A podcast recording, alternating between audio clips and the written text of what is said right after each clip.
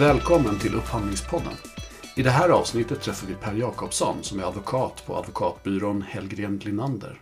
Vi pratar om standardavtal inom bygg och fastighet som AB, ABT och ABFF. Per var som jurist på Byggherreföreningen med och förhandlade fram den förra AB, AB 92, vilket tog åtta år. Han är också författare till Avtal för fastighetsförvaltning och service, ABFF, som kom i sin första version 1995. Vi pratar om vad AB är och varför vi inte har någon entreprenadlag, hur avtalet är anpassat till delad entreprenad och om kapitel 6 paragraf 3. Vad som ledde fram till att ABT tillkom på 60-talet och vad god sed är vid upprättande av handlingar. En kort genomgång av standardavtalens kapitel hinner vi med. Varför tidens för entreprenadens godkännande är så viktig. Om lojalitetsplikt i avtal och vem som egentligen avgör likvärdighet i produktval. Han berättar också om konkurrensens princip, varför man ska välja att jobba i byggbranschen och vad vi skulle kunna göra för att få en större spridning av AF-avtalen. Nu kör vi! Hej och välkommen till Upphandlingspodden Per Jakobsson. Tackar. Det är alltid trevligt att få vara med och få ha synpunkter på och reflektioner kring de här standardavtalen. Vill du berätta någonting om dig själv till att börja med? Vem är Per Jakobsson? Vem är jag? Ja, jag är advokat i Stockholm. Jobbat i, eh, med de här frågorna med byggentreprenader och driftfrågor i ja, byggentreprenader i över 40 år nu gör ingenting annat än håller på med entreprenadjuridik i, och konsulträtt i vid bemärkelse. har varit eh, delaktig i eh, eh, kontraktskommittén när det gäller revidering, det som blev så småningom eh, AB 92. Eh, Haft ansvar för, eh, på uppdraget av AF-kommittén, som inte var en AF-kommitté på den tiden, för att eh, ta fram standardavtalet för driftentreprenader. Jag har skrivit om en från 95 till den senaste versionen 15, så jag har hållit i pennan i alla versioner. Sitter du mycket i, i byggentreprenader i ditt dagliga arbete? Jag gör ingenting annat än sitter i byggentreprenader och diverse, men eh, på förvaltning är det inte så mycket ärenden, uppdrag. I min värld så är ju, eh, jag får ju inte tag i någon fråga annat än när det är en kontrovers, någon form av kontroverser mellan parterna. Jag ser i huvudsak vardagsvis alltså frågor som är föremål för diskussion. Men lejonparten är på byggsidan ABABT-frågor. Den mindre del är ABFF-frågor. Men de har blivit fler över tid. Men... Är det ofta tvister du sitter i eller jobbar du med upphandlingar eller hur, hur, hur är det ihopkopplad med ABABT? Ja, lejonparten är ju någon form av dispyt eller tvister inom citationstecken. Eh, jobbar en hel del med upphandlingsfrågor om du tänker dig eh, att jag tittar och reviderar ofta mallar som större beställare har när man köper byggentreprenader, man köper driftentreprenader. Eh, tittar på deras så att säga, upphandlingskoncept och ser hur det står till med det. Men inte, inte något särskilt i, i eh, upphandlingstvister, alltså i förvaltningsrätten, så är det försvinnande lite. Jag tittar mer på upphandlingsdokumenten. Är byggherrar och beställare bra på att anlita advokater i vettigt skede, i förberedande och ta fram bra avtal? Ja, Eller är det, är det när man kommer till dig när det har gått åt skogen? Ska man generalisera så kommer man när det har gått åt skogen. Det kan man nog säga. Det är, jag har en del större beställare som, som då försöker ordna sina förfrågningsunderlag så att det blir eh, vettigt, eh, man kan konkurrensutsätta det och att de har rimliga avvikelser. Men eh, lejonparten av det har ju eh, redan hamnat i någon form av dispyt, kort och gott, va? när jag får tag i frågan. Kan man se någon, någon trend eller kan man se någonting, vilka frågor som är mest tvistiga eller som är stökigast just nu? Vi har ju, alltså, vi har ju egentligen två huvudfrågor. Det ena stavas ändringar och tilläggsarbeten, ätor. Är det ätor överhuvudtaget? Och om svaret är ja på frågan, hur ska då detta, denna äta eller dessa ätor påverka tid och hur ska de ersättas? Och det är symmetriskt mellan eh, förvaltning och bygg, kort och gott. Mm. Eh, ätor är den ena frågan. Den andra frågan handlar ju om eh, allmänt om hinder och störningar. Plus det vi har idag som har seglat upp och det är ju på byggsidan då är ju effekten av Ukraina och eh, covid-19.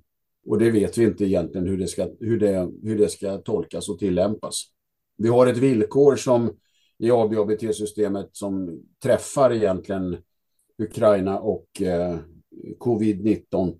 Men eh, det har funnits i vadå, 18 år och det har in, finns ingen dom på det överhuvudtaget hur det ska tolkas och tillämpas. Mm. Så man kan säga att där vet vi inte. Man kan ha olika hypoteser men något svar finns inte. Vilken regel är det i ABF? Eller förlåt. Kapitel, kapitel 6, paragraf 3. Mm. Extraordinära regleringar då, ungefär. Ja, det, är det. det vill säga en regel som innebär att en, en avtalad fast pris, det vill säga en kontraktsumma, eh, kan då komma att ändras på grund av extraordinära förhållanden. Till exempel krig, för försvarsberedskap eller vad det nu kan vara. Som, som stökar till, så att säga. Ruckar anbudskalkylen. Men hur mycket? I vilken omfattning? När är det kalkylerat? Hur um, ska en prisförändring låta påverkas? Eh, påverka ett fast pris? Grundbulten är ju att ett fast pris, avtalat fast pris, det, där ligger ju leverantören med risken. Det handlar ju bara om en riskfördelning. Mm. Vem står prisrisken i en fastprisupphandling? Ja, det är ju leverantören, principiellt. Och så finns den här undantagssituationen som vi egentligen inte vet hur den ska kunna tillämpas. Hur försöker man tillämpa den? Jo, det kommer ju krav från entreprenörer på att man vill ha prisjusteringar på grund av materialprisförändringar och leveran leveranssvårigheter.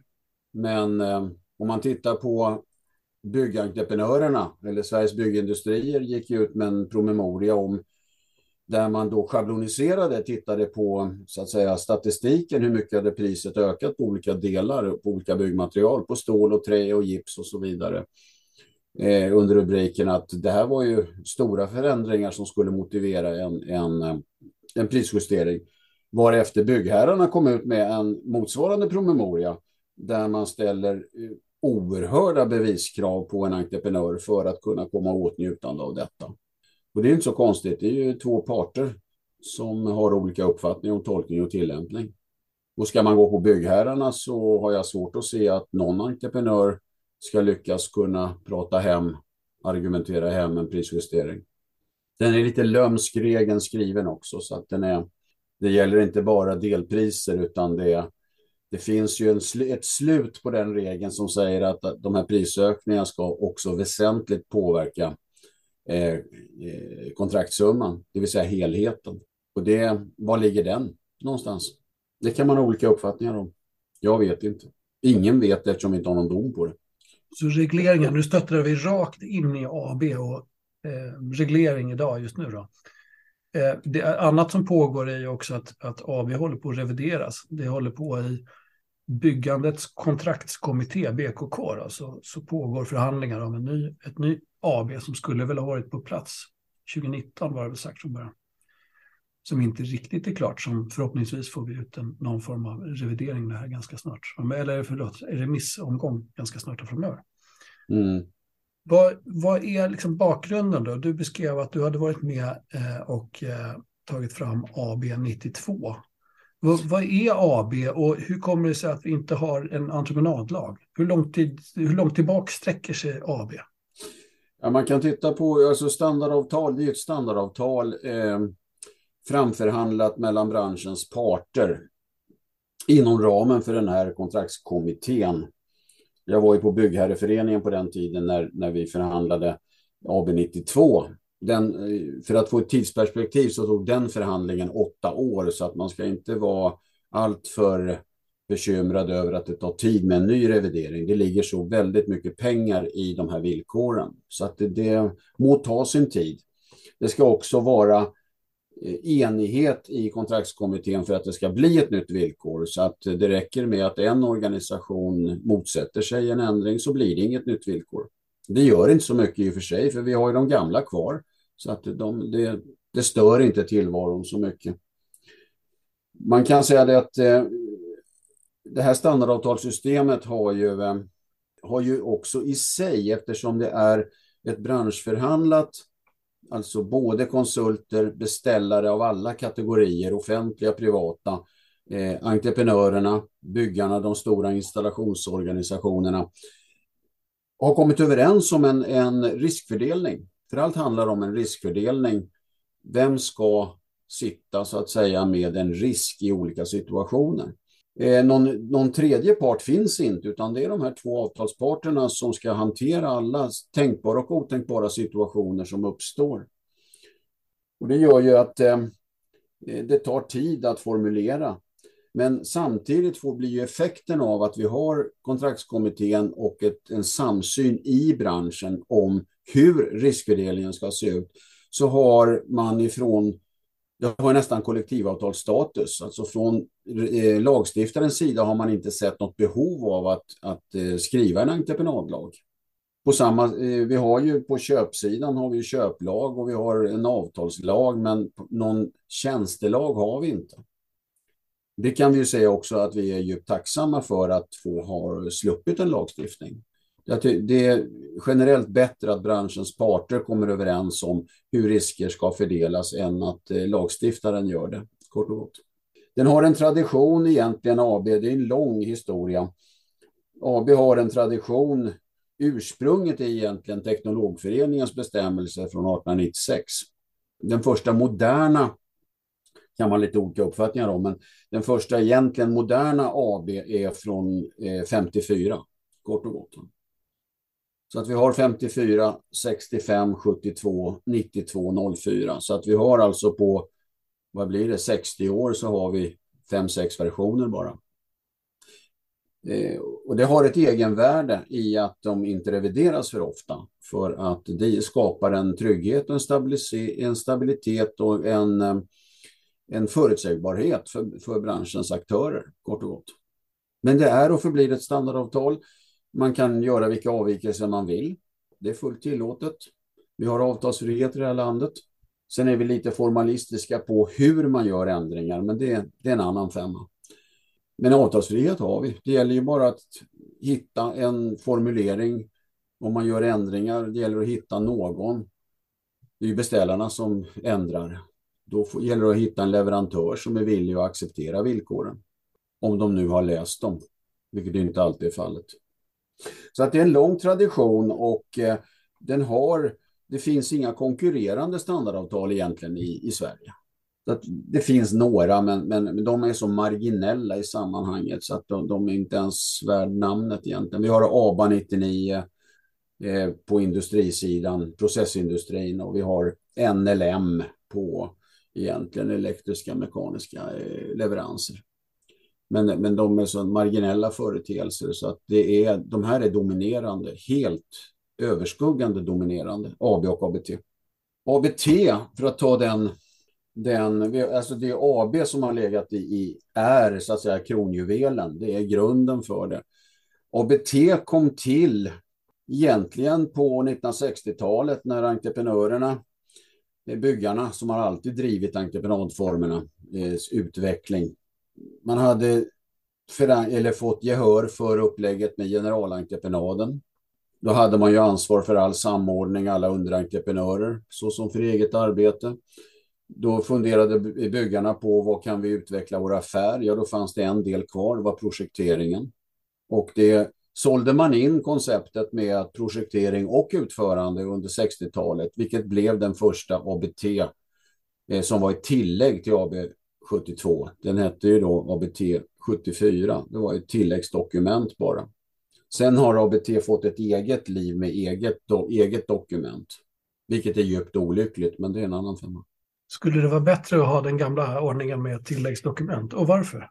Det Nej, det, det, det, bästa som vi har hoppats på som jobbar med det här att det, man skulle helt enkelt, det finns ingen anledning att ha två dokument. Man kan slå ihop det till ett dokument. Det finns ingen som helst skäl att ha två.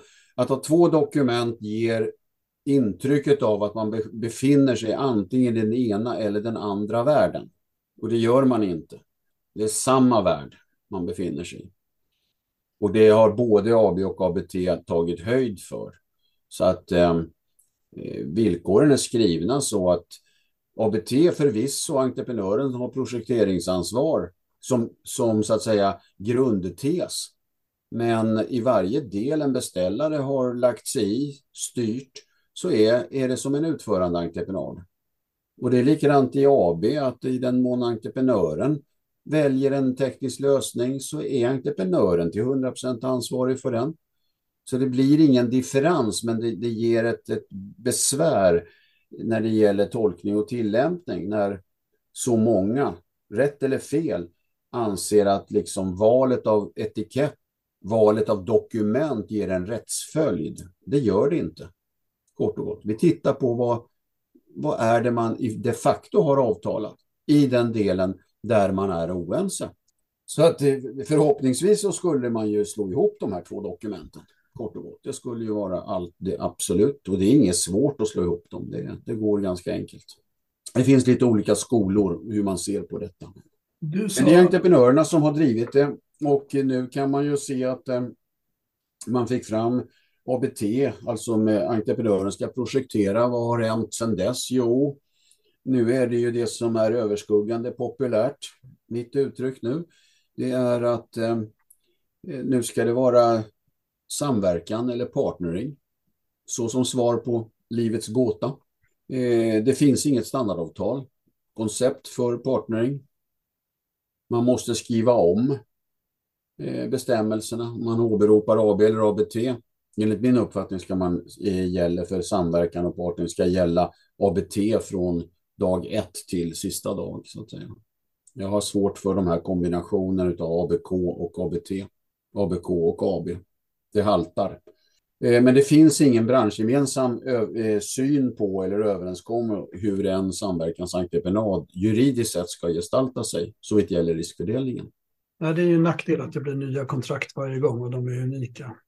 Ja, de är unika och får man en fråga om en, en samverkansentreprenad så måste jag få kontraktet, AF-del och sånt för att se hur har man löst relationen i just den här affären. För det finns inget att, att, så att säga, referera till. Men skulle inte det kunna lösas med en AMA? Måste det vara ett eget standardavtal? Nej, man kan lösa det i en, man, man, får, måste ju lösa det i en AF-del via AMA AF. Det är där man får lösa knuten. Men man måste ju skriva om en del i eh, ABT för att det ska funka i en samverkan. Jo, jag menar att man skulle ta fram en AMA AF-samverkan. Nej, det räcker som det är. Alldeles utmärkt som den är. Behöver inte vara, behöver inte vara någon... Då skulle vi få någon tredje apart version som sen folk ändrar på i alla fall. Det, skulle, det tror jag inte ett ögonblick på. Att ha en, en särskilt dokument för det. Men AMA, eh, berätta lite om vad AMA är och vad det gör. AMA, allmänna material och arbetsbeskrivningar, utges av Svensk Byggtjänst. Det är de tekniska AMORna, markamor, husamor, VVS och elamor. Sen finns det ett då, särskilt dokument som heter AMA AF, det vill säga administrativa föreskrifter. Det är juridiken och ekonomin kring en sån här affär. Det är ju någon slags branschstandard man kan säga så här att eh, en beställare ska ju enligt eh, AB, ABT-systemet eh, lämna ifrån sig ett förfrågningsunderlag som är naturligtvis kalkylerbart och eh, förutsägbart för anbudsgivarna. Det står i kommentaren till kapitel 1, paragraf 2 att ett förfrågningsunderlag ska vara upprättat enligt god sed. Ja, vad är god sed då? Ja, har man, har man en struktur som ansluter till AMA-systemet så är det upprättat enligt god sed.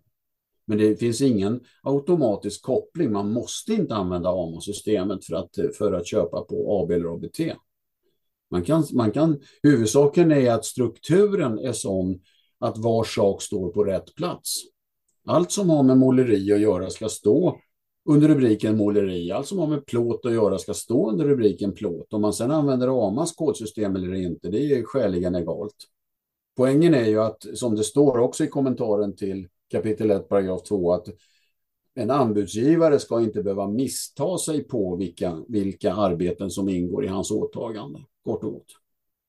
Och det är beställarens ansvar att ha en struktur på sin förfrågan som leder till så att säga det här resultatet undvika missförstånd. Får jag backa lite? För du nämnde att inför att ABT togs fram första gången så sa du att att entreprenörerna hade fått gehör för idén om generalentreprenaden. Mm. Betyder det att innan dess så, så jobbade man bara med en annan ansvarsfördelning och någon form av delad entreprenad? Är det så? Eller Alltså utgångspunkten från början, det står också i förordet till AB, att det är skrivet för den delade entreprenaden. Alltså utgångspunkten är ju egentligen för hela vår entreprenadrätt är ju det gamla skråväsendet som avskaffades på 1860-talet.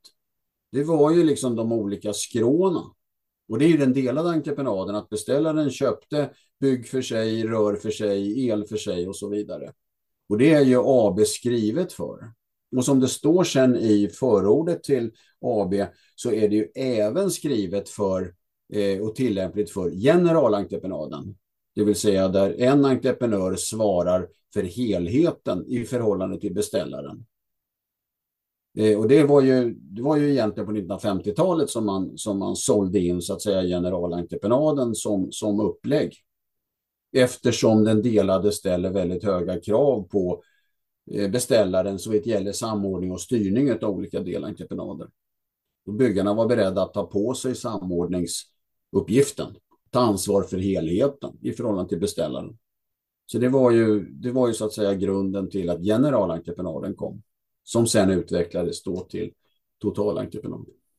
Är det därför då som det är skrivet att det som du pekar på med god sed, då, att, man, att saker och ting verkligen behöver höra hemma i respektive skråindelning? Är det så? Ja, eftersom, eftersom eh, en beställare skulle ju kunna så att säga lägga in uppgifter, arbetsuppgifter, åtaganden lite varstans i ett förfrågningsunderlag. Citationstecken gömma arbeten som en, en byggare ska göra Mm. åt en installatör skulle man kunna gömma så att säga inom citationstecken så att de, det inte blir gripbart. Och det, som det står i kommentaren så gäller det exemplet som finns i kommentaren det är ju håltagning och ursparningar. Mm. Och där ska, ska byggaren göra hål åt el så ska det stå i byggarens handling. Det ska också stå i els handling. El ska inte räkna med håltagning i sin kalkyl eftersom han får reda på att byggaren ska göra det. Och bygg ska räkna in håltagning för el eftersom det står i hans handling. En generalentreprenör har ingen skyldighet att läsa annat än bygghandlingar även om han får, alltså det som är riktat till byggentreprenören. Även om man får rörhandlingar, styr, eh, VVS och vad det han nu får i sin, i sin packe så ska han bara kalkylera på de handlingar som är riktade till honom. Därför måste det många gånger stå på två ställen.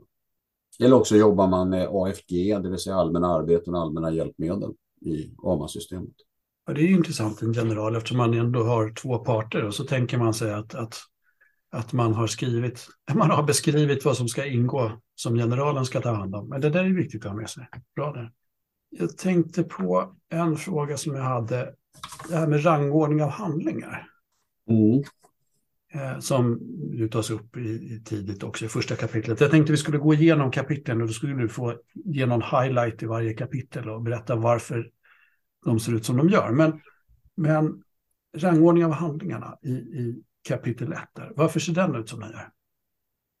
Ja, den bygger helt enkelt på vad vi jurister kallar för den omvända tidsföljdens princip, det vill säga att ju färskare kalendariskt en handling är, desto högre rangordnad är den. Ett förfrågningsunderlag är ju per definition äldre kalendariskt än ett anbud. Och därför kommer anbudet över förfrågan.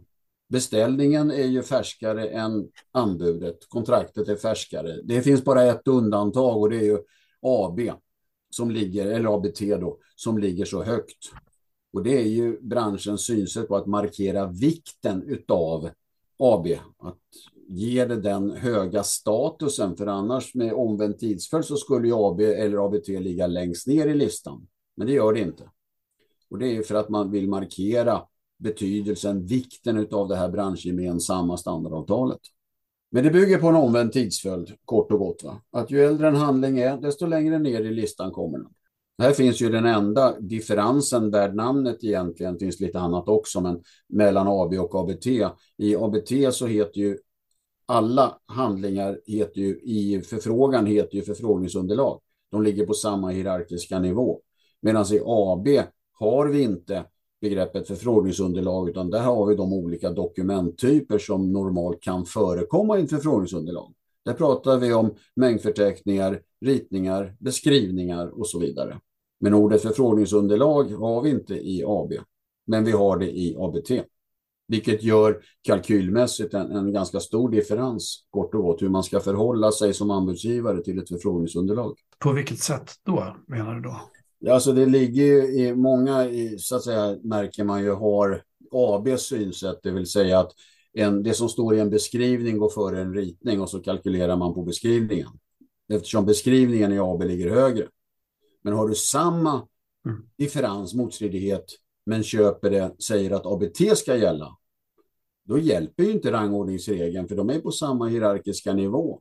Då blir det blöt, plötsligt direkt ner i ABT 1.4, kapitel 1, paragraf 4, det vill säga den variant som medför lägst kostnad för entreprenören.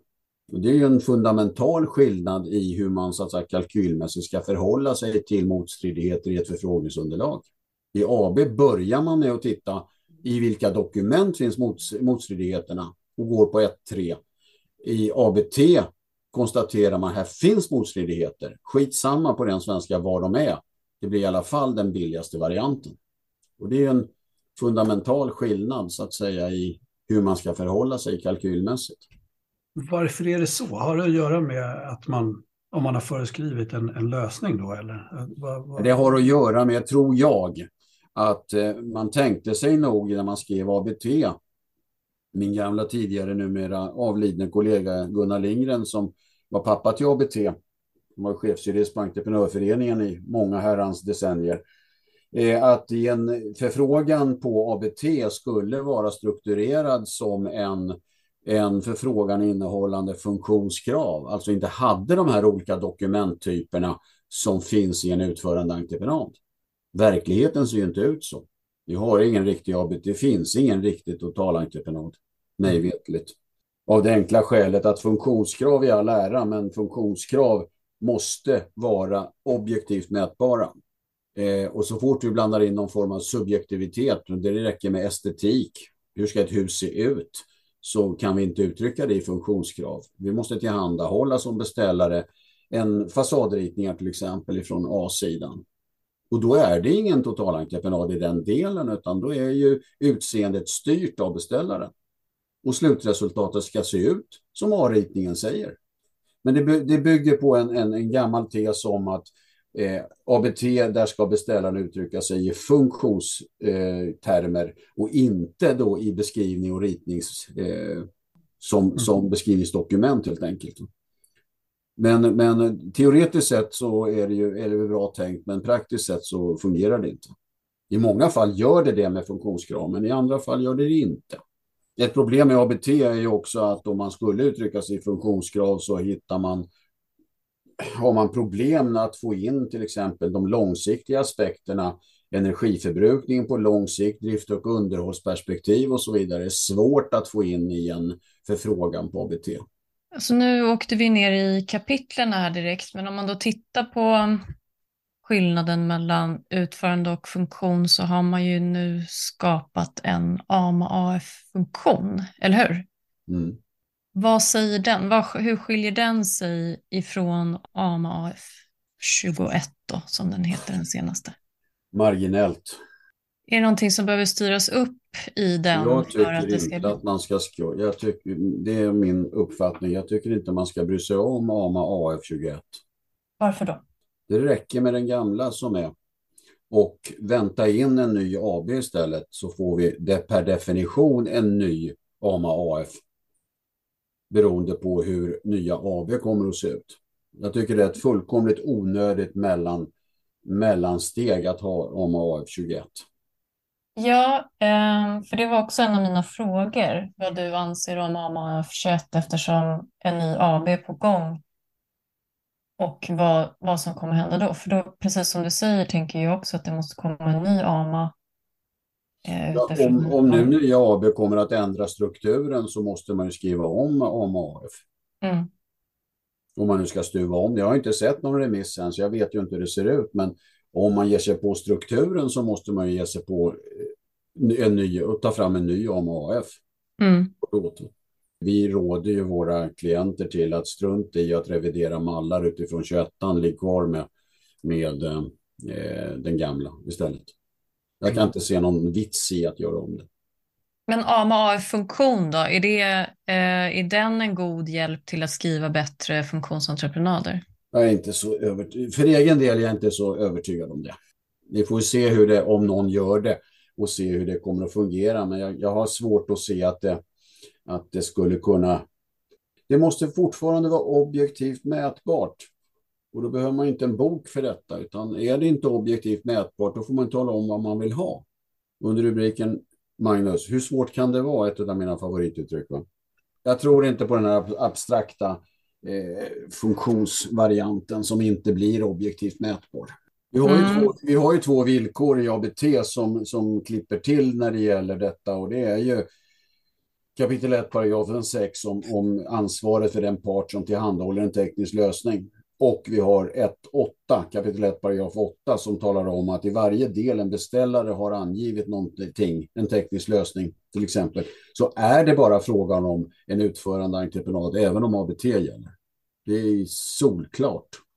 Ja, nej, men du har varit inne på det på flera ställen där egentligen, att det är ju någon slags skala mellan ytterligheterna i en utförande och ytterligheterna i en totalentreprenad förstås. Ja, det är två teoretiska modeller som man har så att säga från kontraktskommittén utgått ifrån. Men det är och förblir teoretiska modeller och kontraktskommittén vet om att det är teoretiska modeller för annars hade man inte skrivit framförallt i kapitel 1, paragraf 6, hade man inte skrivit som man har gjort, för den är helt identisk mellan AB och ABT. Mm. Den part som har tillhandahållit en teknisk lösning ansvarar till 100 procent för riktigheten. Vore det så att beställaren hade ansvaret i AB, då skulle det stå beställarens tekniska lösning.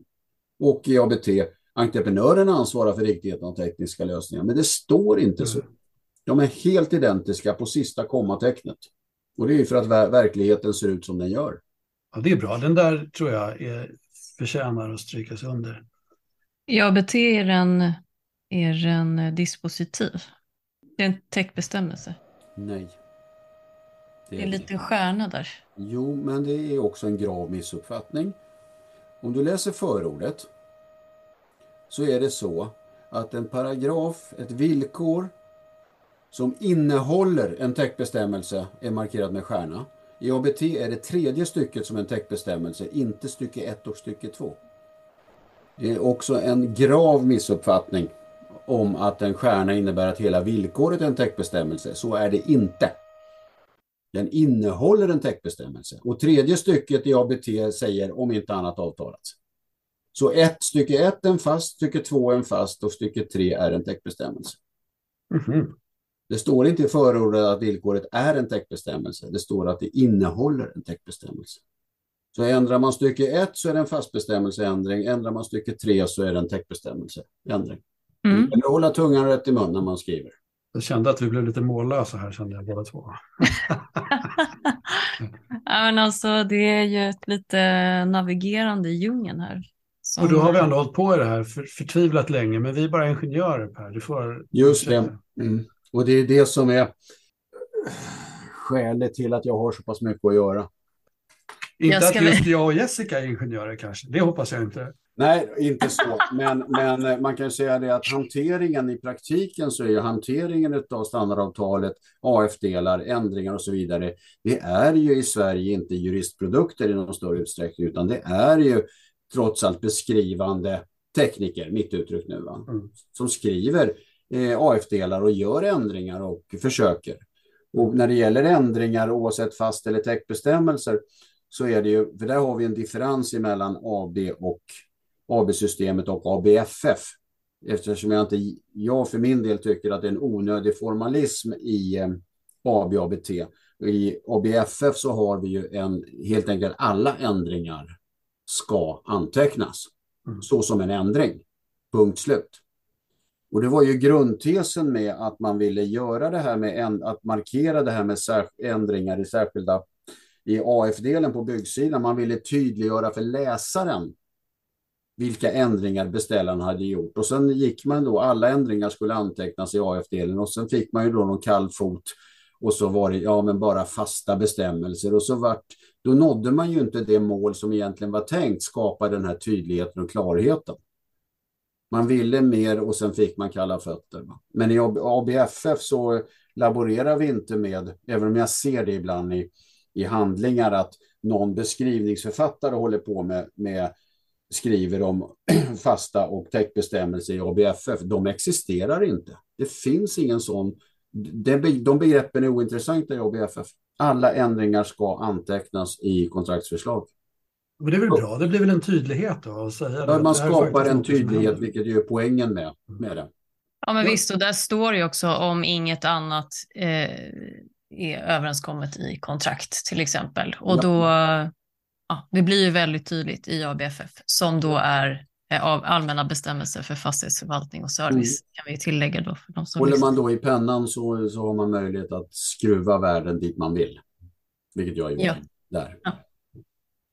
Jag har en lite så här, vi trillar tillbaka nu till AB och jag ska inte plåga dig med varenda, varenda frågor om varenda paragraf, utan jag tänkte att vi skulle försöka komma i, strava igenom kapitlen och sånt där. Men det finns ett par frågor som, som seglar omkring där och det är lite om så här förutsättningarna av vad man ska räkna på och vad, vad eh, en fackmässig bedömning är och vad den ska förutsättas leda fram till, det vill säga eh, paragraferna 7 och 8 i första kapitlet i AB det, det, vet jag att det finns lite uppfattningar ibland som, som seglar omkring att man ska åka ut på plats för att titta på och man ska då får man ha en uppfattning om vad man ska räkna på och sånt där. Men det är visst är det handlingarna man ska räkna på, inte så? När man kalkylerar i en entreprenad.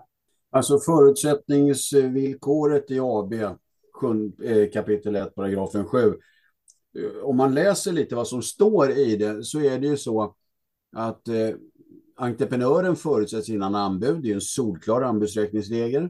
Man ska skaffa sig kännedom om arbetsområdet för bedömningen av vad som erfordras för arbetenas utförande.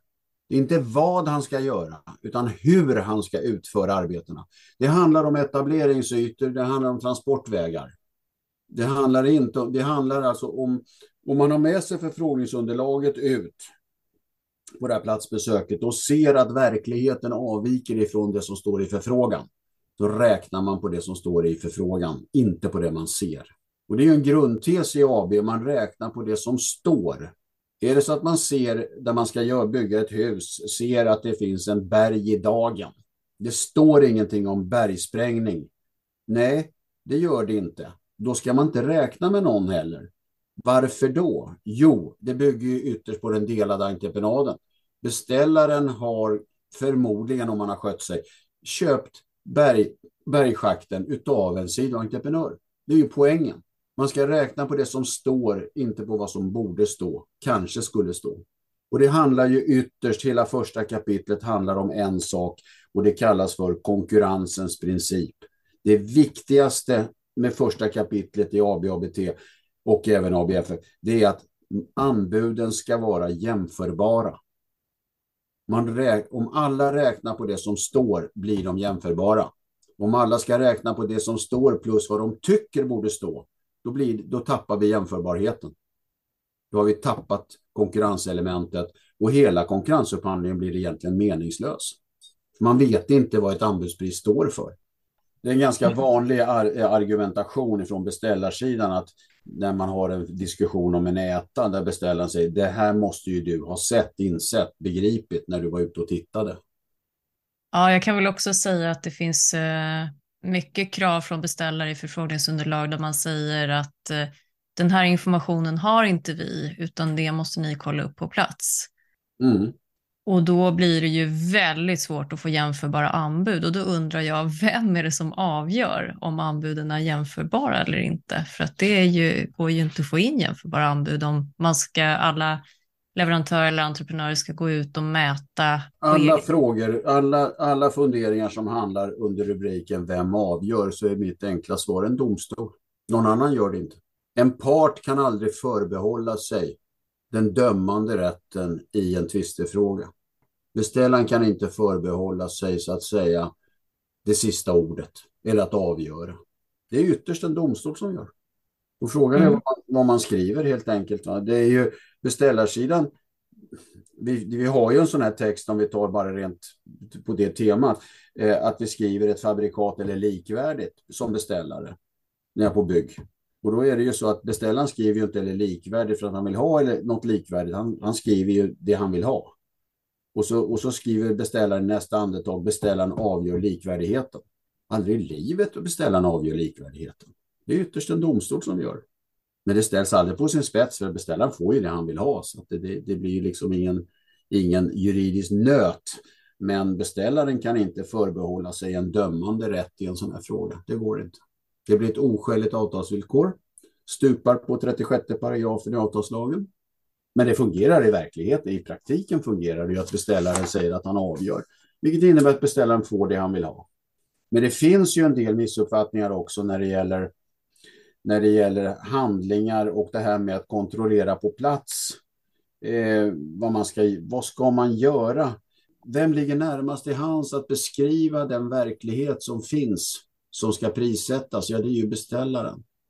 Det är beställarens är det en ombyggnad, det är beställarens fastighet, beställarens kåk. Han vet ju, borde ju ligga närmast i hands att veta vad, hur den består, vilken, hur den är konstruerad, vilka material som finns. Ska du ha en driftentreprenad på ABFF, vem ligger närmast i hands att, att känna till innehållet, det tekniska innehållet i en byggnad som du vill köpa drift och underhåll av, eller drift och skötsel av?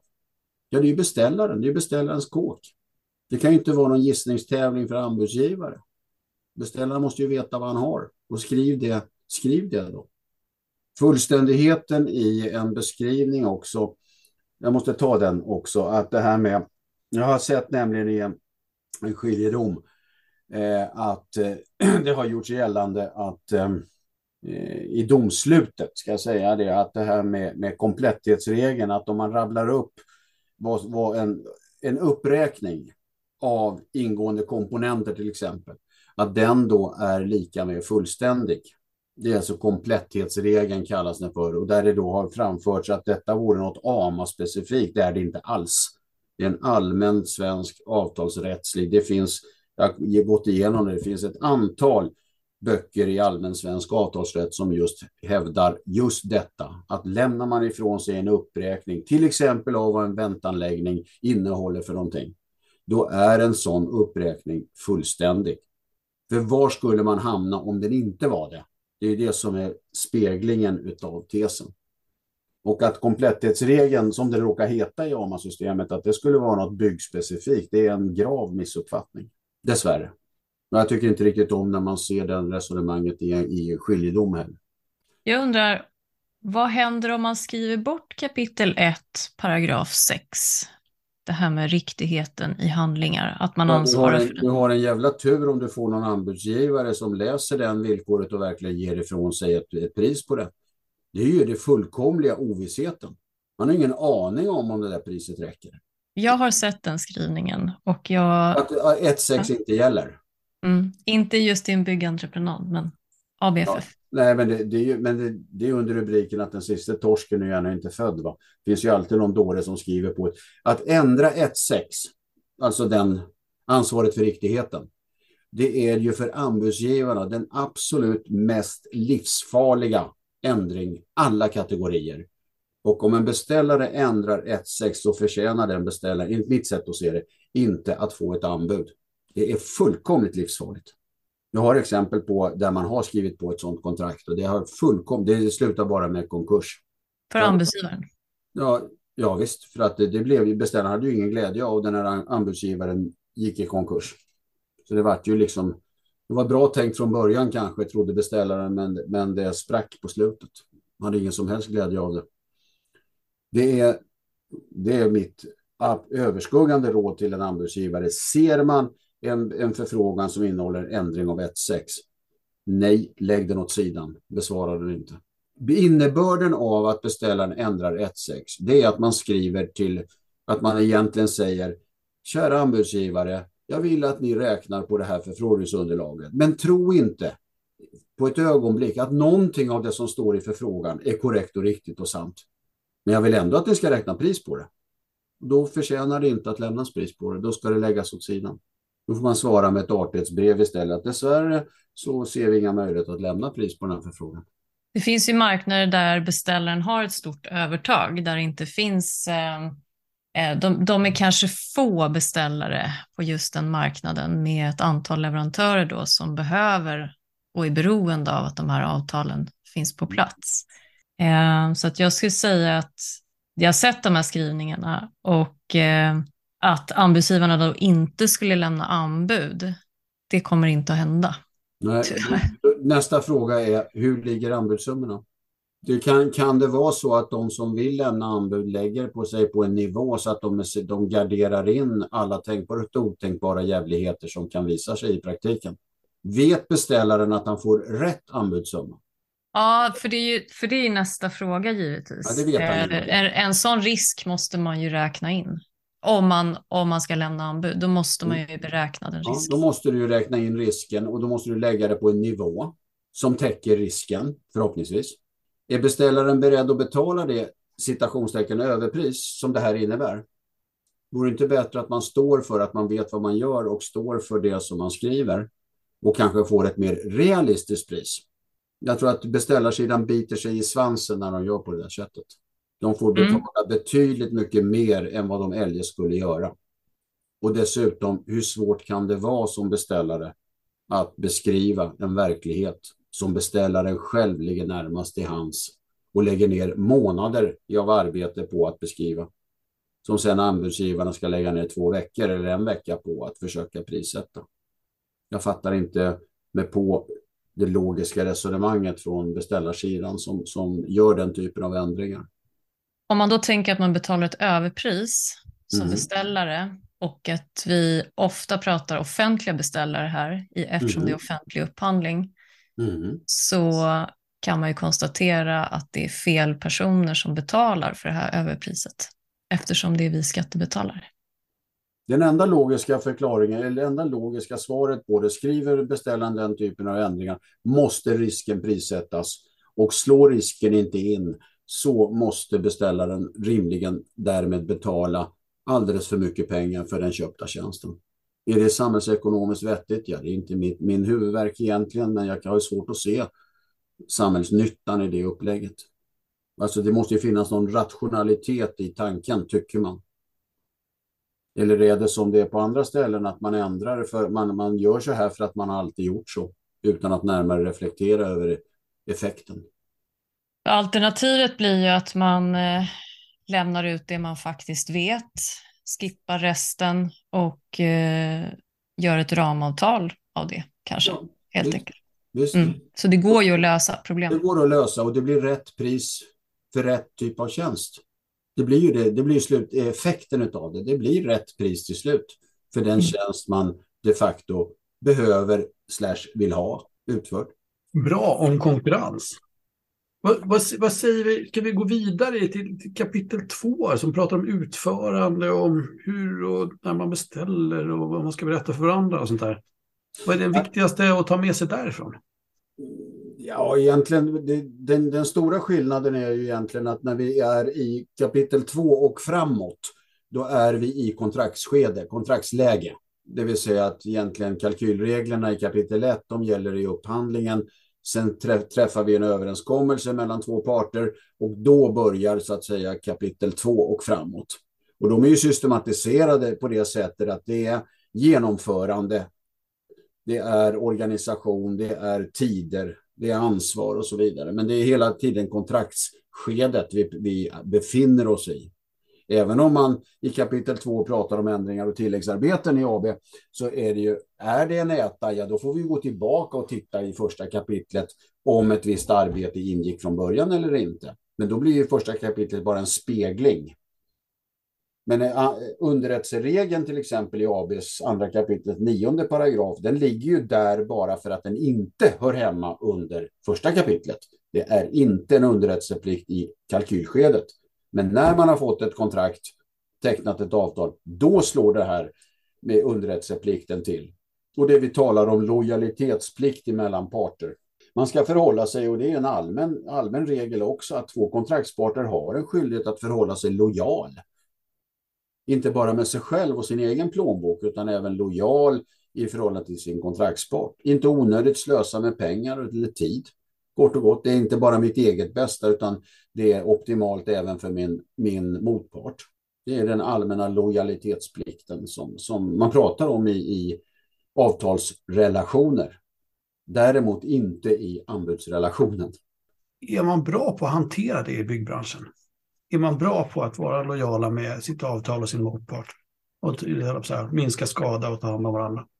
Ja, det, ja, det var inte meningen det, som en ledande fråga egentligen. Jag är egentligen, fel, jag är egentligen fel person att, att fråga eller besvara frågan eftersom min, min, hela min vardagliga yrkesroll är att hantera olika typer av trätor. Jag ser ju bara det som är när det har gått snett.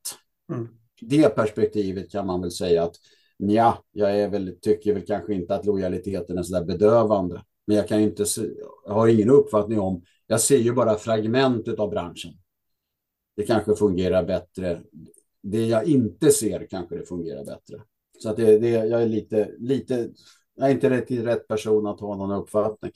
Eh, däremot så kan jag väl säga det att man kan tycka det att byggbranschen kanske inte eh, visar prov på en sån där bedövande lojalitet. Det är inte så långt från gammal hästhandel. Det är lite hård dom också kan man ju tänka. Hur ska vi, lycka, hur ska vi locka nya kvalificerade och välutbildade människor in i den här branschen när vi säger på det viset? För att den ja, det kanske lät illa också. Det lät inte för att den är så förskräckligt rolig att jobba med, att den är så spännande. Varje projekt är unikt. Det är en fascinerande värld. Mm. Varje projekt är just en unik plats, en unikt eh, kontraktsinnehåll. Vi har aldrig gjort de jobben på den platsen, i den organisationen, på de klimatförutsättningar. Vi har aldrig gjort det tidigare. Byggbranschen består av en serie fullskaleprov. Vi riggar ju nya organisationer med beställare, konsulter, entreprenörer för varje projekt. Som var, och en har sina unika förutsättningar. Och kommer vi lite längre när det gäller också att jobba med hållbarhetsfrågor och återvinning och allt möjligt så, så finns det en stor potential i den här branschen. Utan tvekan, även om utvecklingstakten inte är så där bedövande snabb, men den har ju verkligen utvecklingsmöjligheter. Vid 17 måste man kunna locka ett kommande släkte att vara med på den här, den här resan också. Det finns ju hemskt mycket att göra. Om vi är inne i kontraktet nu då. Du pratade lite om tvåan. Vi pratade lite som, som handlar om utförande.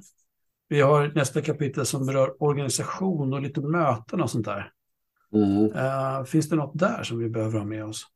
Ja, inte så himla mycket egentligen. Det organisation, det innebär ju att entreprenören ensam leder arbetets utförande. Vi ska ha möten. Det viktiga man kan säga där är att man är nogsam med protokollen från startmöte och, och byggmöten, att man skriver eh, och den som håller i pennan är ingen sensor över vad som sägs utan håller man i pennan i ett protokoll så ska även en motpartens uppfattning, även om man tycker att den är tokig, så ska den antecknas. Det, det handlar om att föra protokoll över vad som sägs.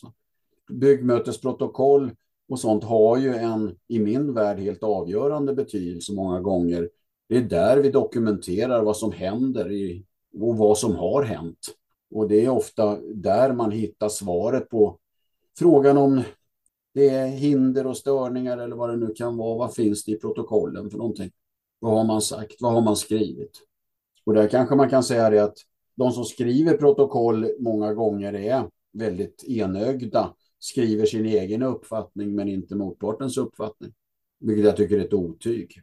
Det ska förtecknas, det ska antecknas det som båda parter säger och tycker. Rätt eller fel spelar ingen roll. Det är just en dokumentation av det.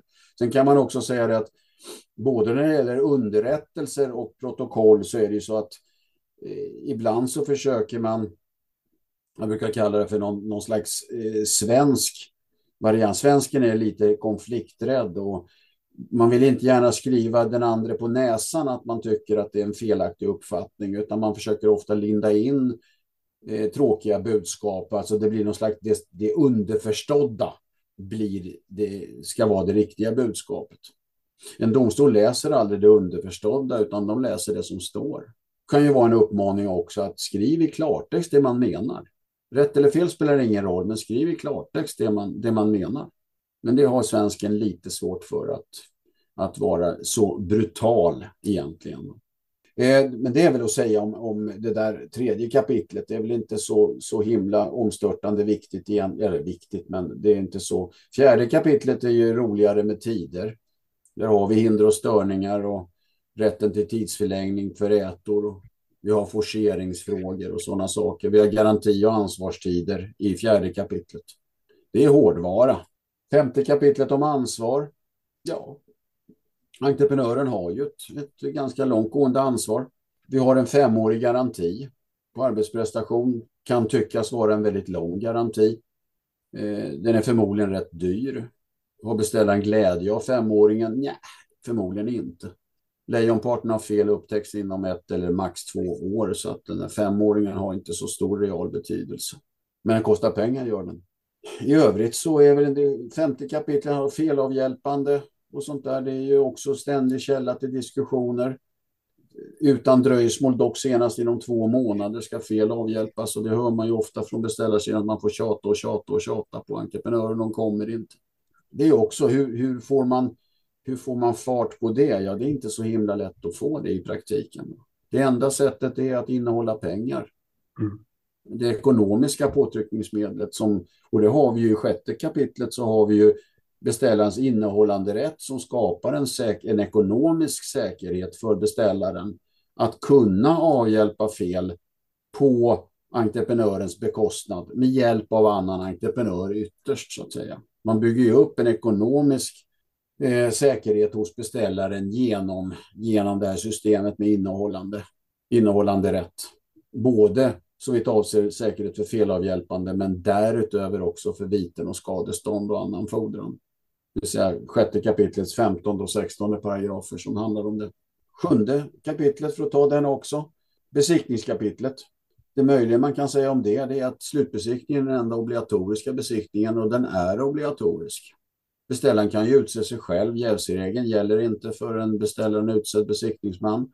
Det viktiga för min värld är att man har en slutbesiktning och jag får tag på godkännandedagen. Det finns, om jag har räknat rätt, 23 paragrafer i AB, ABT som för att kunna tillämpas kräver att jag vet vilken dag entreprenaden godkändes. Vi har preskriptionsregler och frister Eh, alla möjliga. Det finns eh, rätten, monopolet på ändringar och tilläggsarbeten. Ja, det finns en uppsjö regler som för sin tillämpning kräver att jag vet vilken dag det är godkänt. Och därför jag, har jag lite svårt för att man inte genomför en ordentlig slutbesiktning är ordentlig, den behöver bara vara mycket enkelt. Beställer och entreprenör träffas i undercentralen eller trapphuset eller vad det är och så tittar man på vad, vad som är gjort och finns det några fel antecknar man det. Datum, godkännande dag, namnteckning. Ge entreprenören en kopia på kollegieblocket, det räcker gott. Och sen ska man genomföra, men jag tycker inte om slutbesiktningar som börjar i maj. Jag har sett sådana som börjar i maj och slutar i oktober, november. Det blir helt hopplöst. När, när var det klart då? Varför ser det ut så? Är det för att det är stora komplexa byggnader eller är det för att man inte kommer överens? Eller? Besiktningsförfarandet genomförs inte på det sättet det borde göra. Man vågar inte, vill inte, kan inte, törs inte, välja uttryck, eh, sätta ner foten. Är, är det så att det, det ska underkännas, skriv då det. Att man, att man inte godkänner, punkt. Mm. Då får entreprenören jobba vidare till en ny tidpunkt. Och då godkänns det eller inte godkänns. Mm. Mm istället för att hålla det här som någon slags flytande förfarande som man inte blir klok på egentligen. Inte skriva nya punkter i efterbesiktningsutlåtanden som inte har med nya punkter att göra. Vi detroniserade ju besiktningsmännen i AB92. Då döpte vi om dem från besiktningsförrättare till besiktningsmän. Nästa gång blir det väl besiktningsperson antar jag. Men det är strunt samma. Eh, det tyckte de inte om kort och gott. Vi tog också bort besiktningsmän i AB92, besiktningsmännens dömande funktion. Det vill säga mm. att besiktningsmännen avgjorde vad som var rätt eller fel. Det gör man inte längre. Utan nu står det i sjunde kapitlet att besiktningsmannen ska anteckna det besiktningsmannen anser vara fel. Det vill säga det är en, en viss skillnad på att an, anteckna en egen uppfattning eller att avgöra om det är fel. Mm. Så det, vi, tog, vi döpte om dem och vi tog bort den dömande rätten i AB 92. Då ville SBR att man skulle ha införa ett krav på certifierade besiktningsmän och det sa vi på byggaresidan aldrig i livet. Och så är det fortfarande. Det finns ingen som helst krav på certifiering eller externt eller något sånt där. Sjunde kapitlets nionde paragraf pratar ju om jävs, jävsituationen och den gäller ju bara när det är gemensamt utsedd eller ledamot av besiktningsnämnd. Annars finns inga jävsregler. Vem är ansvarig om man, om man gör en eh, delad entreprenad och sen så besiktas varje delad, varje entreprenaddel då eh, för sig och så är det ändå något fel som inte upptäcks så att man bygger vidare och sen så upptäcks felet för sent, alltså väldigt sent så att man behöver demontera stora delar av byggnaden eh, och liksom börja om nästan lite från början. Vem står ansvarig då i ett sån situation? Den som gjort felet. Trots att det är slutbesiktat och klart och så går man vidare till nästa och så. All demontering och allting, det är den som... Eh, som... Alltså vi måste ju ta reda på vad är det som är fel. Den som har gjort fel ansvarar ju för felet. För felet i sig, ja precis. Mm. Men eh, allting vi pratar, annat... Vi pratar om följdskador. När du ja. Ja, precis. precis. Ja, och följdskadorna är ju så att de finns i 5.11, 50 kapitlets 11 paragraf, som säger helt enkelt att om en entreprenör är ansvarig eh, eller en skada uppstår till följd av att entreprenören antingen gjort fel eller varit vårdslös då ansvarar entreprenören för, för den följdskadan. Undantag kommersiell verksamhet och industri, eh, bortfall av industriproduktion, men det kan vi lämna därhen. Så det är 5.11, 50 kapitel 11 paragraf som tar hand om den följdskadan. För det är en skada för beställaren, men det är ingen skada på hans entreprenad. En följdskada på egen entreprenad är en 5.8 och den är utan begränsningar. Är det en annan skada som drabbar beställaren, vilket var ditt exempel, då är det en 5.11. Och då är det en begränsning där till 15 procent av kontraktsumman, säger jag. Om inte ett högre belopp följer av hans ansvarsförsäkring. Just det. Mm, vilket är den viktiga i kråksången. Och ansvarsförsäkringen, den lägsta ansvarsförsäkringen du kan köpa med vitligt är på 10 miljoner. Så att det förutsätter ju att 15 procent mer av kontraktsumman blir mer än 10 miljoner för att den där 15 procenten ska ha någon betydelse. Mm, mm. Annars är det ansvarsförsäkringen. Så det är ansvaret vid en delad entreprenad. Åttan kan vi lämna därhän. Det handlar om hävning och det är väsentliga kontraktsbrott. En hävning förutsätter ju ett väsentligt kontraktsbrott. Ja, det, vad betyder det då? Det är beställare som inte betalar det de Till exempel entreprenören och... som inte gör det han ska inom rätt tid och så vidare. Entreprenören går i konkurs. Hävning är ju det juridiska namnet på ett kontrakts dödsstraff. Och det kräver lite ordentliga doningar för att, för att det ska vara hävningsgrundande. Vi brukar säga det att om man överväger, oavsett om det är entreprenör eller beställare, eh, de flesta eh, gåtor som kan uppstå i en entreprenad kan man lösa genom att läsa innantill i AB ABT eller ABFF. Men eh, pratar man hävning så ska man kontrollera med en jurist om, det, om man verkligen har tillräckligt mycket på fötterna för en hävning. Gör man fel blir det väldigt dyrt. Men det är hävning. Nionde kapitlet bara tvistlösningsregler så att det, det är inte så mycket att säga om hur man löser tvister. Och systemtekniskt så är ju ABFF upplagt på samma sätt. Ja. Samma kapitelindelning, samma upplägg när det gäller sortering av villkor under de här rubrikerna.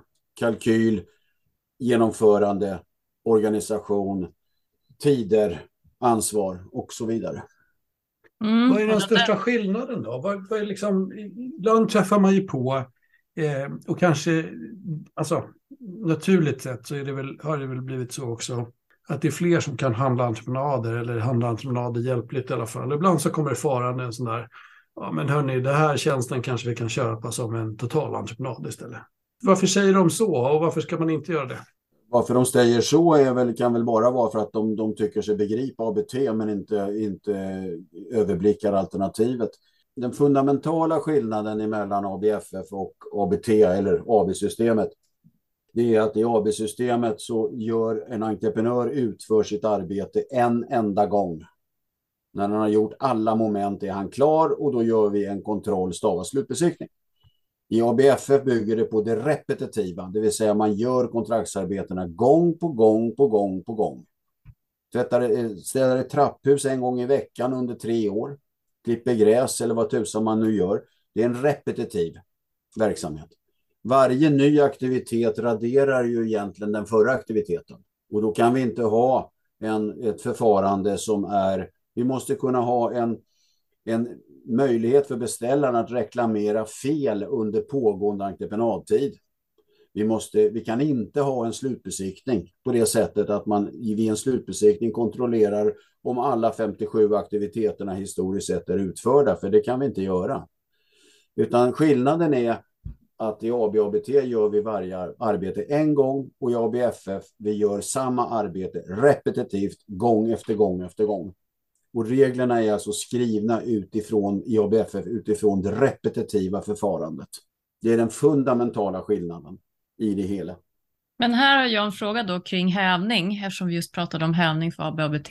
Och i ABFF så säger man ju att part äger rätt att med omed omedelbar verkan helt eller delvis häva avtalet beträffande återstående del om den andra parten i väsentlig mån åsidosätter bestämmelser däri och rättelse inte sker inom 30 dagar mm. efter det att skriftligt påpekande avsänds. Mm.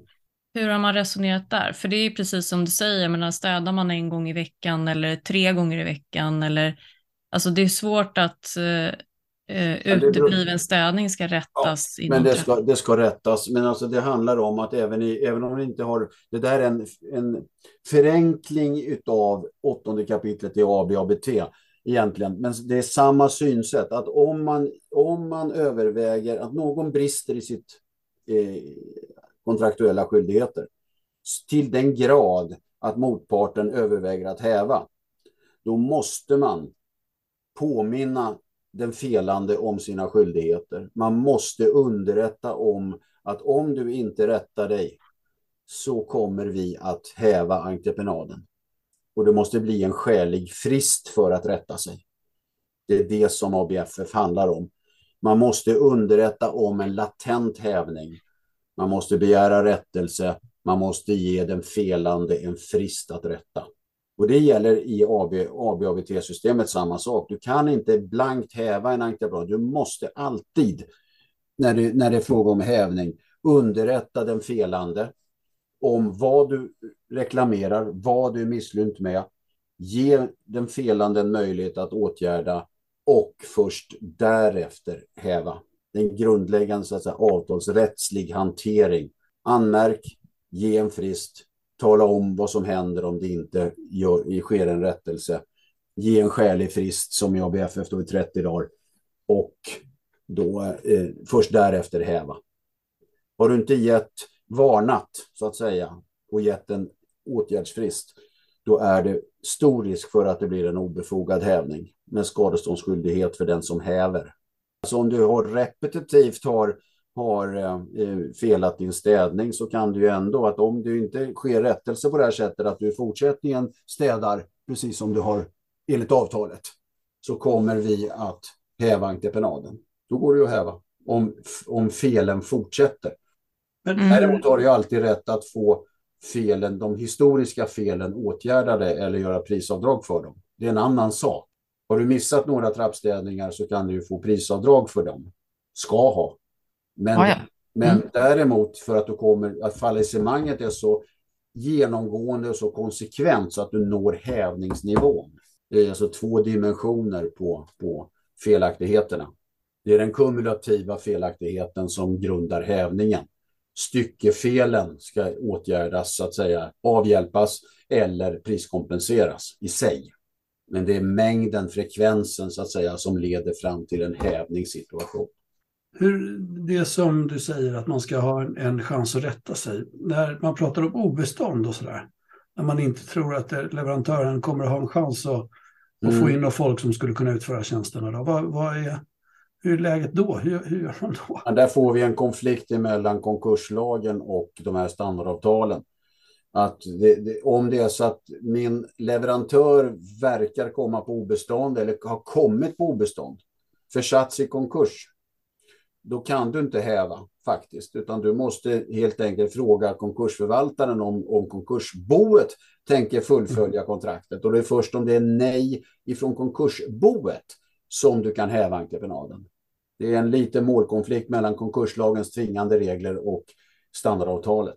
Men du måste alltid ge konkursboet möjlighet att fullfölja åtagandet.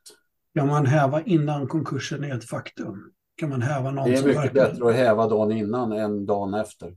Så då skulle man kunna agera Men samtidigt har ju då regeln att du, du måste, som vi har i ABABT, att du kan begära fyllnadssäkerhet och så vidare. Kompletterande säkerhet. Nu börjar han verka få lite dåligt med pengar, börjar närma sig ett obestånd, begär fyllnadssäkerhet. Kommer inte den inom tre dagar eller en vecka, då kan du häva. Men innan det blir konkursbeslut. Vad kallade du det för? Fyllnadssäkerhet? Fyllnadssäkerhet. Du har det i, i åttonde kapitlet i AB. Det står att beställaren har rätt att häva om det är i eh, eh entreprenören, punkten 6 i 8.1. Entreprenören underlåter att ställa fyllnadssäkerhet enligt, enligt 6.23. När man tycker att den, den ställda säkerheten inte räcker så kan man begära ytterligare säkerhet. Och det kan de sällan prestera eftersom de är på väg till obestånd så lär de inte kunna skaka fram någon säkerhet. Så då agerar man innan konkursen i sådana fall. Yes. Eh, Och då blir det, Det är mycket den- bättre att agera innan konkursen för att då slipper man nämligen att ha med konkursförvaltaren att göra. Även om det inte är något fel på dem så, så slipper man det. Då är det ju hävt innan. Sen har man förmodligen fordringar som landar i konkursboet i alla fall, men det är en annan femma. Eh, Nej, men det tänkte på just det här med att, att man skulle beredas eh, möjlighet till rättelse. Men då handlar den en sån rättelse om en fyllnadssäkerhet i det fallet. Liksom. Ja, Ja, schysst. rättelse är ju egentligen felavhjälpande, att rätta till det felaktiga beteendet. Medan fyllnadssäkerhet handlar om egentligen om den ekonomiska eh, statusen hos leverantören. Eller omvänt hos beställaren, gubevars. För att det kan ju vara en entreprenör som vill häva ett avtal med beställaren. För att beställaren är på väg till obestånd, det är ju inte, det är ju fullt tänkbart det också. Va, vad, vad finns det för exempel på fyllnadssäkerhet? Vad skulle det kunna vara? Ytterligare bankgaranti. Proprieborgen från bolagsmännen, det är förmodligen rätt värdelöst det också, men man kan kreditförsäkringar. Om vi landar tillbaka in i ABFF då. Jag tänker, alltså jag är lite nyfiken på historiken. Jag kom i kontakt med ABFF när jag pluggade på KTH 96 måste det ha varit. Det känns som jättelänge sedan. Det är det ju också. Men berätta, det var någonstans i de krokarna som, som den där kom till. Hur kom den till och, och varför? Ja, du är lite inne på varför. Det, det fanns ett behov av standardavtal för tjänster också. Berätta jättegärna om historien Eh, och vem som beställde. ABFF kom till på initiativ egentligen utav, jag tror att det var, Sa, eller det var Sabo, men kanske fastighetsägarna var inblandade också. Administrerades, det togs fram ett projekt helt enkelt eh, som administrerades utav eh, Svensk Byggtjänst. Eh, skälet till att det där togs fram, och det var 92 tror jag om jag inte minns fel. Och det berodde helt enkelt på att Sabo, offentliga beställare, vad var, i, vad var, var på väg att komma? Jo, vi var på väg att gå med i EU, upphandlingsreglerna. Och då sa sig Sabo då på den tiden att hur sjutton ska vi handla upp förvaltningstjänster? Och så tittar man sig lite frågande omkring här i världen och upptäckte att det finns ju varken avtalssystem eller något branschgemensamt eller någonting. Då satte man till en, en, en grupp folk som eh, skulle penetrera det där. Och jag var med då som representant för byggherrarna på den tiden. Och eh, vi gick igenom då, vad finns det för avtal? Jag menar, man har ju förvaltat byggnader i, i hundratals år. Något jäkla system borde det väl finnas. Och det visade sig att det fanns inte. Det var ren hemslöjd, alla de här avtalsvillkoren. Man, när man läste dem, och det var från större beställare som vi fick in exempel. Och det, läser man dem så kunde man ju se att köparen visste inte vad han hade köpt och säljaren visste inte vad han hade sålt. Men alla verkar ju lyckliga och glada ändå. Det behövdes ett system och då tog man fram ABFF som jag skrev då, den första utgåvan 95. Och sen hade man då lite eh, beskri beskrivningshjälpmedel, administrativa arbetsuppgifter och tekniska arbetsuppgifter. Och det var helt enkelt för att kunna, den offentliga sidan skulle kunna formulera förfrågningsunderlag som kunde vara ute i LOU-upphandlingar kort och gott. Så det, det, den publicerades då 95 och det var ju då när LOU kom också och slog till här i landet. Sen fortsatte arbetet eh, och det, utgångspunkten var då att eh, många som jobbar med fastighetsförvaltning i vid bemärkelse hade, var, jobbade ju också eller hade jobbat med eh, byggverksamhet, byggprojekt. Då var det väldigt naturligt att vi gjorde en struktur. Vi hämtade inspiration ifrån ABABT-systemet för att det skulle helt enkelt kännas mer hemtamt för läsarna, för användarna. Plus att vi kunde tillgodogöra oss en massa praxis ifrån byggsektorn. Hade vi samma villkor i ABFF som vi har i AB så kunde vi hämta praxisstöd för tolkning och tillämpning. Så det var så den kom till, 95 och sen kom det ju två versioner i 99 också. Utgåva 1 och utgåva 2, även om branschen aldrig fattade att det var två utgåvor, men det är en annan sak, det är överspelat. Och sen ända fram till nu då när vi har, vilken det nu är, 15 som vi har nu. Tanken var också från början att inte göra den så omfattande som ABABT med sina 150-155 paragrafer, utan göra en slimmad produkt, eh, låta branschen eh, tillämpa den, pröva den, ta till oss synpunkter och sen utveckla ABFF så att säga med, med fler regler beroende på efterfrågan på, hos marknaden. Men den är en förhandlad produkt mellan beställare och, och leverantörssidan. Var från början och är ja, inte första början för att då var den faktiskt inte förhandlad utan då hade leverantörssidan hade egentligen inga bransch, ingen samlad branschorganisation som kunde vara part. De kom faktiskt fram till 99 som entreprenörssidan hade formerat sig lite grann. Så att säga, så att det då blev en mer förhandlad produkt. Det vill säga, det finns ju ingen, ingen riktig BKK då, utan det är en föreningsägd produkt. Nu ska vi se. Ja, det är ju AF-kommittén eller vad de nu heter. Ja, det. det var väl Svensk Byggtjänst som ägde AF från början, va? Ja, sen så köpte man loss det från, BK, från Byggtjänst till den här AF. Ja, föreningen. AF. Ja, ja, just det. AF-forum. Det som jag är lite fundersam på och lite sådär som är lite frustrerande över tid också när jag jobbat med, med förvaltningsfrågor tycker jag. Det är sådär, varför har den inte fått större spridning? Alltså det finns fortfarande en massa unika avtal, tjänsteavtal eh, och tjänsteentreprenadsavtal som tas fram. Revisions och, och konsultbyråerna tar gärna fram egna avtal och, och eh, fastighetsföretagarna har haft egna avtal för små entreprenader. Och, ja, det, det finns liksom en uppsjö inom områdena. Mm. Eh, hur kommer det sig? För det känns ju ändå mot bakgrundsbeskrivningen och det är förhandlat och det finns en struktur och begriplighet och sånt där. Varför är det inte mer spritt? Jag tror ytterst att det beror helt enkelt på att beställarsidan, den offentliga beställarsidan, alltså LOU-beställarna, eh, har inte anammat fullt ut detta. Det finns fortfarande många offentliga beställare som köper det här på ABT till exempel. Eh, man har inte förmått ta till sig att det finns ett standardavtal för den här typen av tjänster. Hade den offentliga sidan inom ramen för LOU-upphandlingar mer frekvent och mer kon konsekvent använt ABFF så skulle därigenom så att säga ABFF har fått en, en bättre spridning än vad det har. Sen en, en annan sak med, med eh, det jag tycker också att eh, jag tycker inte att den här senaste beskrivningshjälpmedlen med övergripande tjänstekrav och tjänstekrav och så vidare. Det ger en alldeles för komplex bild. Det är svårtillgängligt, när, nästintill obegripligt hur de här dokumenten hänger ihop. Eh, jag tror att man har skjutit sig i foten, mitt uttryck, med att ta fram det här nya. Jag föredrar att ha ABFF i, som standardavtal i botten med definitioner och sen gärna skrivet då en tjänstebeskrivning enligt det gamla systemet baserat på ADM och teknik. De gamla dokumenten. Det skapar en överblick. Eh, det skapar en förutsägbarhet, en tydlighet som jag tycker har gått förlorad med de här senaste varianterna av beskrivningsdokument. Det, det är när, nästintill för en som inte är nörd på området så är det nästintill obegripligt hur de här olika dokumenten hänger ihop.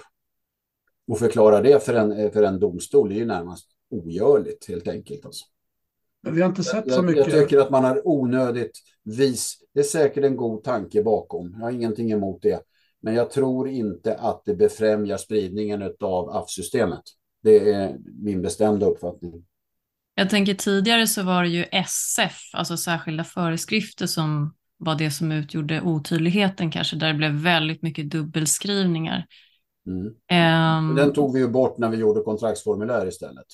Just precis, så nu är den borta. Och Mm. då trillade det ut en del krav då som hamnade i de övergripande tjänstekraven. Mm. Men, men det där systemet, den övergår min horisont. Jag har ändå hållit på med det ganska länge, men jag får fortfarande inte ihop systemet. Och jag tycker att det är, jag tror att det är ett av skälen till att det är svårsålt systemet nu. För att det, det, på något sätt så är det så att ska man köra med ett AF-system för, för tjänsteupphandling, ja då är det ABFF och sen är det då ett, en, ett upplägg att man ska, det är inget krav, men det, det, det verkar vara så att man då måste använda den här systematiken. Men visst skulle man kunna ha en, en att luta sig mot ABFF och ha en, en fristående kontraktsmall och en annan typ av tjänste eller SLA-mall. Det går hur bra som helst. ABFF förutsätter ingenting mer än att tjänstebeskrivningen är tydlig, kalkylerbar. Men den har inget, det finns ingen koppling mellan ABFF och något speciellt beskrivningssystem. Lika lite som AB har en koppling att den villkorat av att beskrivningen är enligt AMA-systemet. Det finns ingen sån koppling.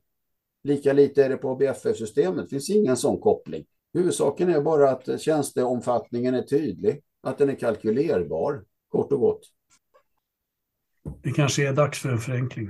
Ja, alltså svårigheten här i tror jag ligger i, nu får du rätta mig om jag har fel eller vad du tycker Per, men eh, att det är så otroligt många olika typer av tjänster som ska hanteras på olika sätt.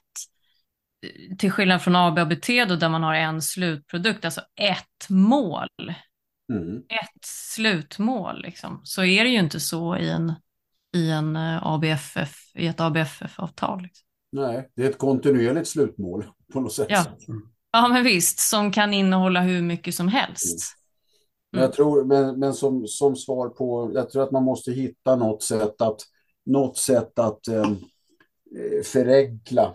Eh, alltså det blir, jag tror det är just det som är skälet till att det är svårsålt så att säga systemet. Att den, den överblickbarheten är inte helt av Gud given utan den är på något sätt förbehållen de riktigt nördiga och in, inblandade i detta. Va? Så att som kan överblicka det. Och det. Även om det är en uppsjö olika typer av tjänster så, så borde man kunna ha en, ett enklare sätt att beskriva en sökt tjänst och de kvalitetskrav som ställs på den. Det, det måste gå, rimligen. Mm. Och jag tror ju också att det går. Men jag tror man måste tänka annorlunda. Jag tror det. Mm. Men det var ju bra, då är vi två i alla fall som tycker det. Ja, sen, så, sen tycker jag att AF, jag måste ju säga det också, jag tycker att AF är ett fungerande verktyg.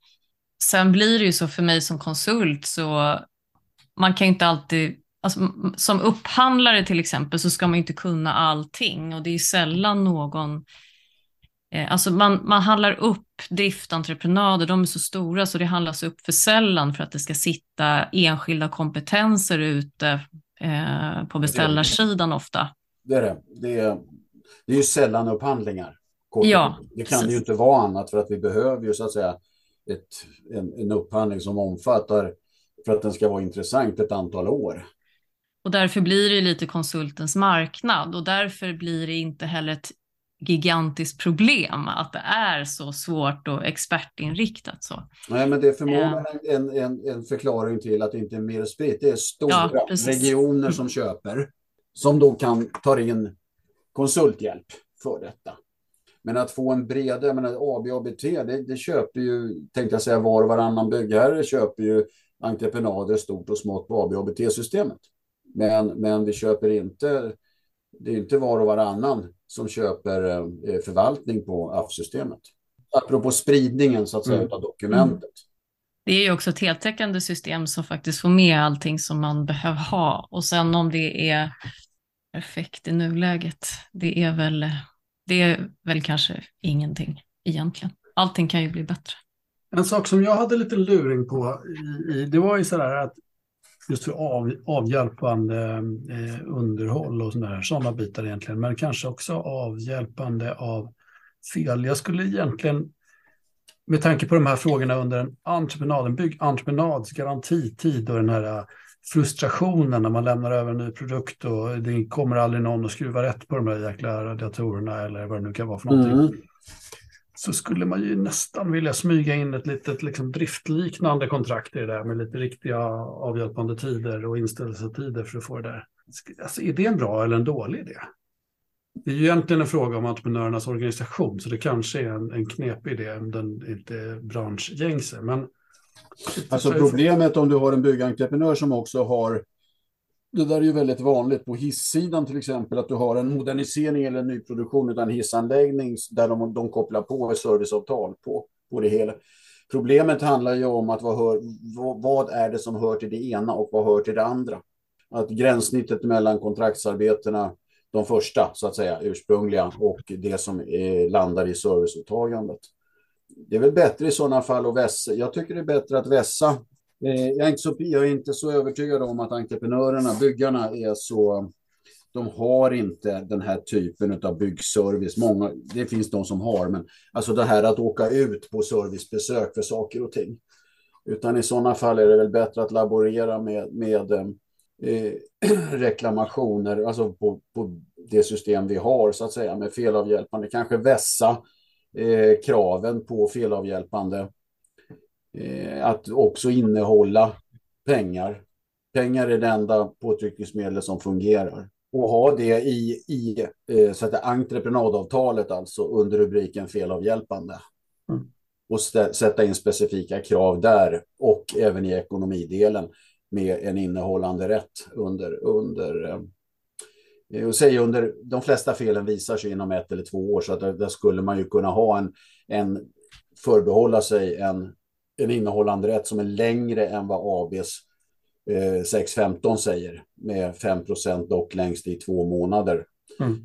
Då kan man ju förbehålla sig, man innehåller, det är en kapitalkostnad för entreprenören, den ligger på anbudssumman, men det är förmodligen, det är min gissning, förmodligen så, så är det värt de pengarna för beställarsidan att, att ruva på, på en ekonomisk body under, under ett eller två år. Ja, precis. Det behöver inte vara under hela garantitiden, men det är ändå så här. Man vill styra det till samma part, man vill få garantifelen under garantitiden åtgärdade och framförallt de felen som är så störande för att få ta det i, i någon slags vettig drift, även om man har tagit det i bruk. Liksom. Ja, men det är ja, klokt. Ja, inte detaljorientera vad de ska göra, utan istället styra på, på, på dragkrafter. Ja, ja, jag tror det. Och det, det är ju alltid bättre att ha en, det en och samma, alltså byggentreprenören också gör med olika påtryckningsmedel utför felavhjälpande för att då har du ju fortfarande samma part så att säga. Som, mm. så, om felavhjälpandet inte duger eller når sitt syfte så har du fortfarande samma kontraktspart som är ansvarig för det. Och jag tycker att om man tittar på de här utredningarna som har gjorts både på KTH och Chalmers hur, angående femårsgarantin så är det ju så att kanske 90-95 procent av alla fel som hänför sig då till byggskedet det visar sig inom ett och i vart fall inom två år. Så att man behöver liksom inte hålla på och laborera med innehållanden i fem år eller någonting mm. sånt. Det, det skapar bara onödiga eh, kapitalkostnader. Men jag tror att man under ett år i alla fall, då har man, fix, då har man sett lejonparten av felen. Sen finns det alltid något elände som kan visa sig både tre och fyra och sex år efteråt, men den dagen, den sorgen. Mm. Lejonparten av verksamhetsstörande, funktionsstörande fel kommer man, hittar man och eh, kan åtgärda inom ett år. Jag har ju massor med så supernördiga frågor på ABFF men eh, jag vet inte om vi ska borra oss ner i preskriptionstider och dylikt. Ja, den har vi ju pratat om Per. Preskriptionstiderna är ju egentligen rätt spännande i ABFF. Och där vet jag att du har... Tre månader efter felet eller skadan upptäcks. Sex månader efter att entreprenaden ja. avslutats. Nu ska vi se. Var är du? Kapitel 6, paragraf 10. Ja, det är ju de ekonomiska kraven. Alltså om de har gjort tilläggsarbeten eller någonting på rörlig ersättning eller så vidare. Va? Eller hur? Det är ju ekonomiska um, kraven på utfört arbete. Ja, precis. På utfört arbete. Och det är sex uh, månader efter, efter kontraktsslut. Just det. Mm. Um, Men felen, det är ju, det är ju fem, åtta. Mm. Det är ju en preskriptionstid. Ja, precis. Man har en reklamationsfrist på tre månader efter felet eller skadan eh, upptäcktes. Ja, men då är det beställarens, för den här preskriptionstiden är ju leverantörens krav. Ja. 5.8 handlar om beställarens krav på åtgärder Ja, eller skadestånd. Och den andra handlar om entreprenörens krav på ersättning för utfört arbete. mm, precis. Så om man skulle säga då att, ehm, att det visar sig att någonting inte stämde överens med det som, man, det som beställaren tycker att de borde ha fått utfört. Leverantören har utfört någonting som de inte har fått betalt för. De kanske inser plötsligt att de har städat en eh, Mm. korridor. Mm. De har gjort ett arbete som de inte har debiterat Ja, och som inte ingår i Precis. kontraktssumman. ja. Då kan man alltså vänta tills entreprenadens slut och sex månader till innan man talar Mm. om det Mm. på ett sju, åttaårigt avtal. Du har ju alltså två i den här 6.10 så har du ju Ja. det ena avser kontraktsarbeten. Ja, just det. Första stycket, sex Ja. månader efter avslut. Det är Mm. kontraktsarbeten Det är kontraktsarbeten. Mm. ja. som antingen är fast pris eller rörlig ersättning. Ja, Men det är kontraktsarbete som utfört om man sex månader från det att entreprenaden har avslutats. Men det är sex månader från kontraktslut. Kontraktsarbete som betalas. Men det är kontraktsarbete. Har du ändringar och tillägg så är det andra stycket.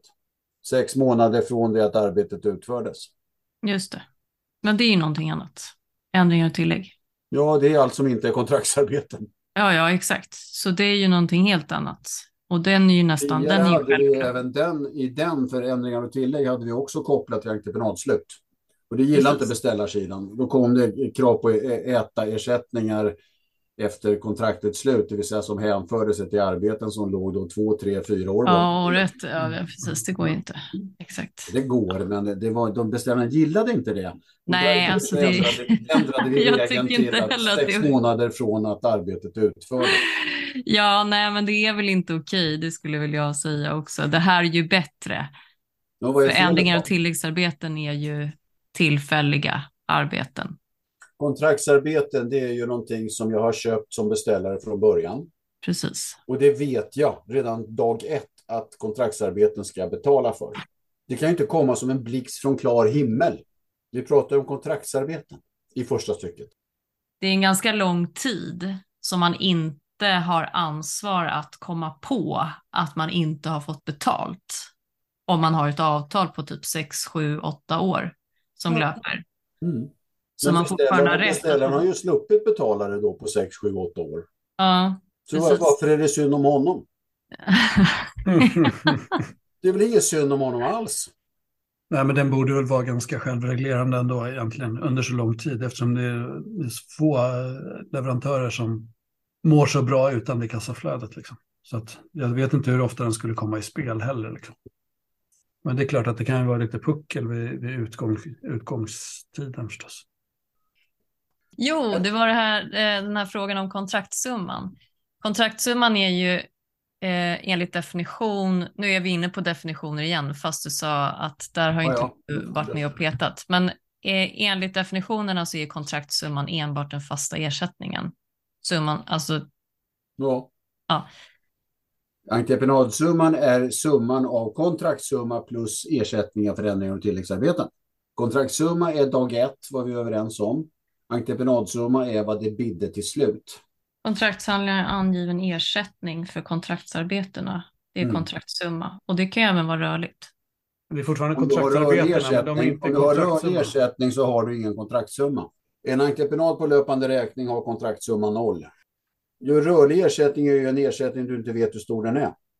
Nej, men precis. Nej, och då är den ju enligt 6.9 och 6.10 i ABT, i AB, ABT, alltså självkostnadsprincipen. Och då kan du aldrig uttrycka den i ett krontal. Kontraktuellt är den ju noll. Vilket är roligt när man pratar om procentviten, förseningsviten på, på kontrakt med, med på, på rörlig ersättning. För det, då är det ju procent på noll, vilket blir noll. Men en rörlig ersättning är ju inte en förbestämd ersättning. Kontraktsumma är ju en i förväg bestämd ersättning för vissa angivna arbeten. Men den här, när det är rörlig ersättning är den ju inte förbestämd. Ersättningsmodellen är avtalad. det vill säga självkostnadsprincipen. Ersättningsformen är avtalad, men beloppet är ju inte avtalat. Alltså finns det ingen kontraktssumma. Stort tack Per för att du var Stort med idag och delade med dig av allt, både historia och en djupdykning i, i standardavtalen. Ja, jag hoppas Ja. ni har glädje av det. Ni får väl klippa ihop något begripligt. Vi, vi ska försöka. Tack för att du lyssnat. Finns det saker du skulle vilja höra mer om eller någon du kanske tycker att vi ska intervjua så hör av dig till oss på lyssna@upphandlingspodden.se. Ett särskilt varmt tack till Erik Stridell på Bybrick som komponerat Upphandlingspoddens jingel.